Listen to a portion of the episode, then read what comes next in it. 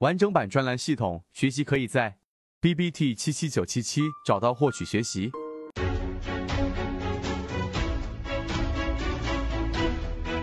去讲一讲缠论当中的一个非常细微的 K 线图形。的一个关于 MACD 对于缠论里面背驰的一个辅助，去讲一讲缠论当中的其中第一个章节的一个对于缠论准确率最高的第一买点的补充，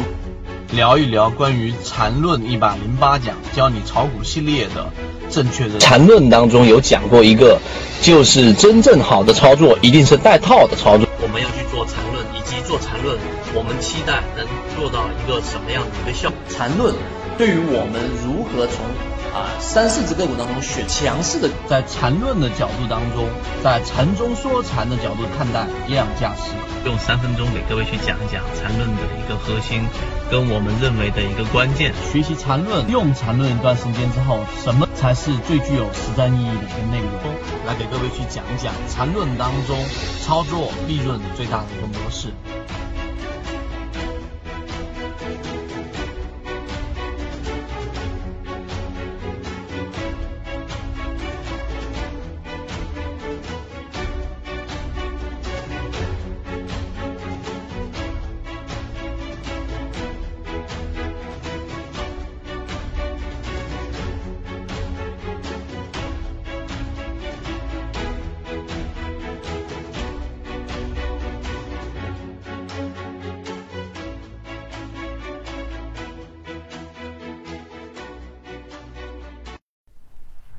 好，今天我们的三分钟是一个定制视频，也是一个非常重要的视频。我们认为至少价值七位数以上，那就是盘中看什么这个问题。我们今天详细给大家拆分出来讲一讲。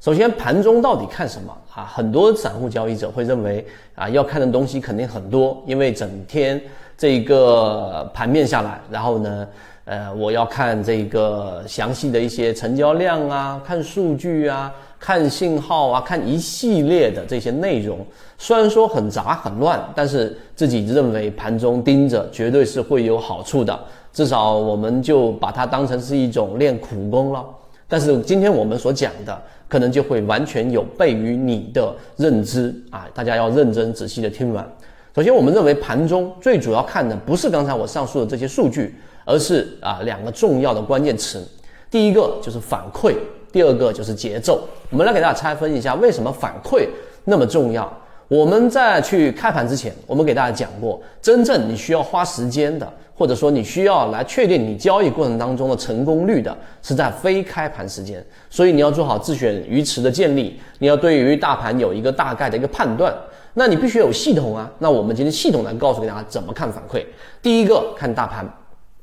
大盘的反馈非常重要，那那反馈是什么意思呢？就是当就举现在的这一个例子来说，例如说，当你所处的这个盘面处于一个这一个趋势向好的、已经扭转的 B 点区域，那么当趋势已经形成的过程当中，无疑我们要看的就是下方的整个资金，就场外资金是不是有进场？那这个是需要盘中你根据成交量、根据整个量能情况来做的一个估算。所以很多人判断的方法有很多啊，很多也都是有效的。举个例子，例如说昨天放了一个巨量，那么今天拆分出来，如果你把它平均到每半个小时，或者平均到每二十分钟，你看这二十分钟的成交量乘起来啊，如果按照这个到收盘，是不是能够比昨天的成交量更加的放大？至少是相持平的。这个也是很常规的，我们说真正专业交易者用的虚拟成交量的算法，没有什么神奇的。只是通过一个成交速率，然后去做一个估算，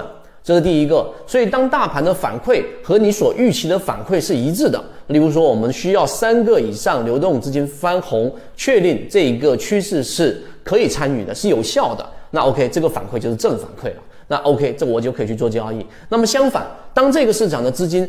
不如我的预期，那这个大盘的方向的这个反馈，我们就要调整我们的节奏了。所以这两个是贯穿的。第一个大盘。第二个行业板块，行业板块要不要看？作为普通的散户交易者啊，那可能就非常容易忽视行业板块。那我们的金鱼报大家可以看到，我们整个光伏行业的把握。那板块的反馈看什么啊？那第一个，整个行业板块的反馈，第一个要看今天的上涨过程当中，啊，举个例，前五名这一波上涨，像今天上涨是券商，对吧？突然间来一个造纸，那这个板块是不是我们的主流板块，还是非主流的一日游的一个板块？需要通过什么呢？通过第一个它的涨幅，如果它持续的涨幅，这个涨停板占比都是靠前的，前面的五个交易日都有这一个啊，例如说我们说的光伏，OK 好，那光伏就是我们的主线，今天的上涨是沿着主线上涨的，那么它极有可能就成为一个板块行业的主流啊，那这是这一种情况。那么相反的，刚才我说券商出来了，对吧？像前一段时间突然间酿酒出来了。对吧？来一个造纸出来了，然后你去发现它的涨幅不符合。例如说，它的主力净买额只是今天排名靠前，但是五日的主力净买额、十日净主力净买额占比你要去看，结果你发现五日、十日占比靠前的都没有造纸啊，或者说都没有酿酒，那说明它就是今天突然之间一下子出来的。那么这种板块你就千万不要去追，至少作为谨慎的操作来说，不要去追，因为这极其容易去追到我们所谓的高点，因为是一日游的这种行情，没有前期的资金去做潜伏，它的上涨是乏力的。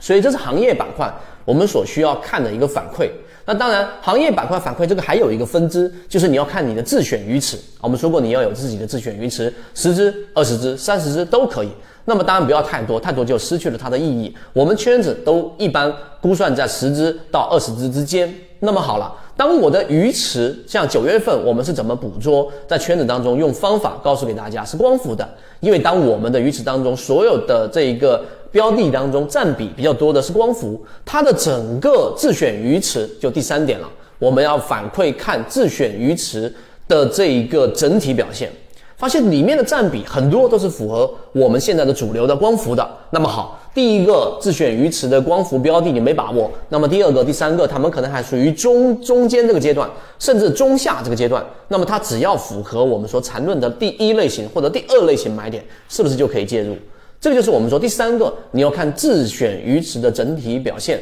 来控制你的交易节奏。那么呢，还有一种反向的这种操作，就是当你发现你的自选鱼池跟市场是弱于市场的，这是第一。第二，你自选鱼池里面的标的虽然说通过了一系列系统的筛选，但它并没有我们说跟上现在的主流的第二点板块。它没有这个板块的依托，甚至连板块的这一种啊，它五日资金靠前，十日资金靠前，只是没有出现大幅的表现，这还可以留。但如果一直都跟主流板块相悖啊，或者说不相关。那么你期望资金流动的过程当中流向它，这个概率肯定是存在着一个问题的。至少我们认为这一种情况之下，你离起爆点就非常远。这个时候你要考虑节奏调整了，就你自选鱼池是不是要把一些备选的自选鱼池靠近主流板块但没有启动的调进来，把一些偏离比较远的做一些二级鱼池的降级。这个是我们说第三点鱼池的反馈。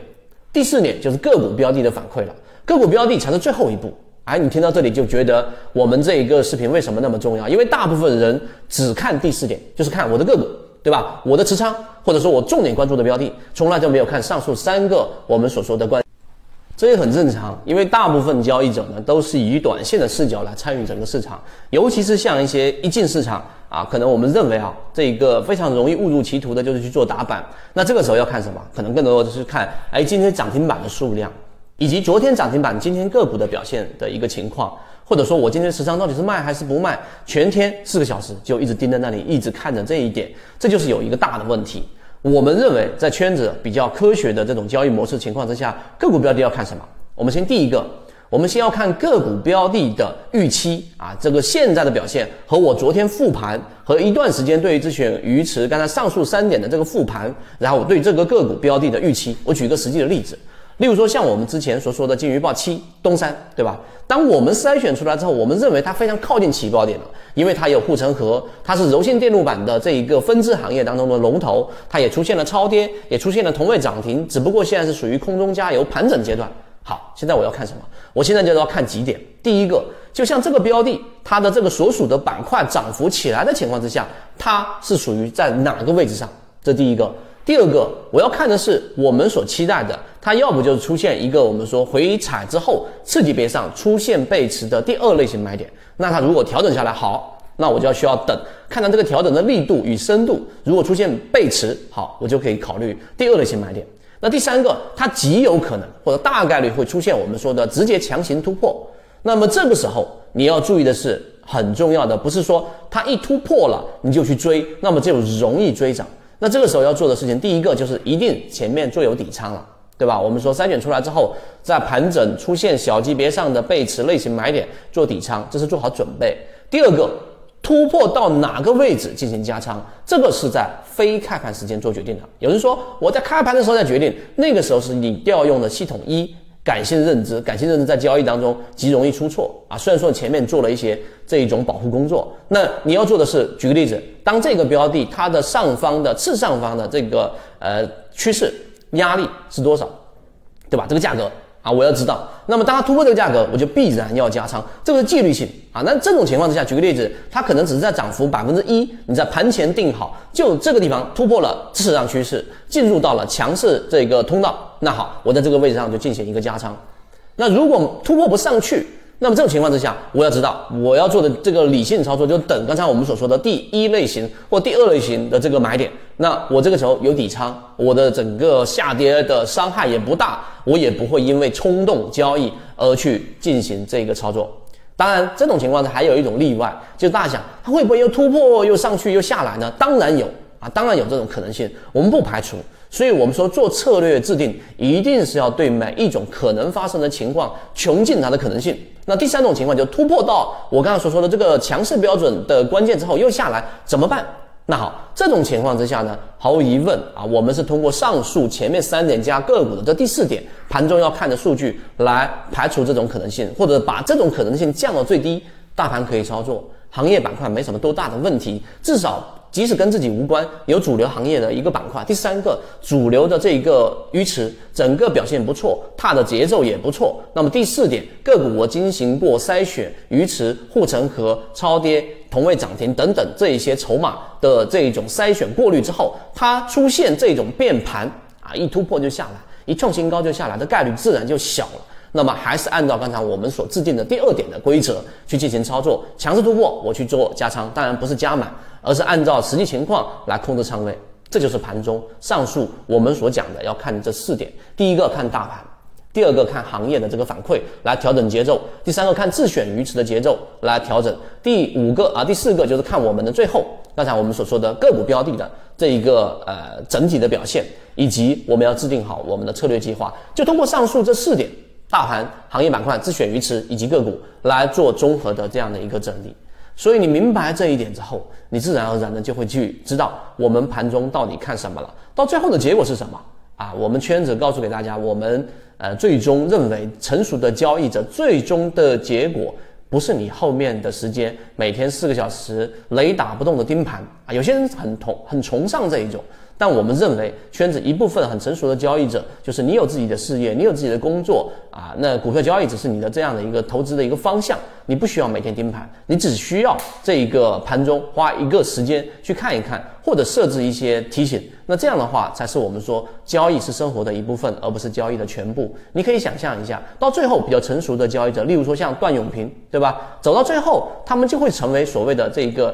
价值交易者。但大家可能不知道的，这些价值交易者和我们理解的价值交易者不一样。有兴趣，我们下一个视频再谈。希望今天我们对于盘中看什么这个视频，对你来说有所启发。好，今天讲这么多，和你一起终身进化。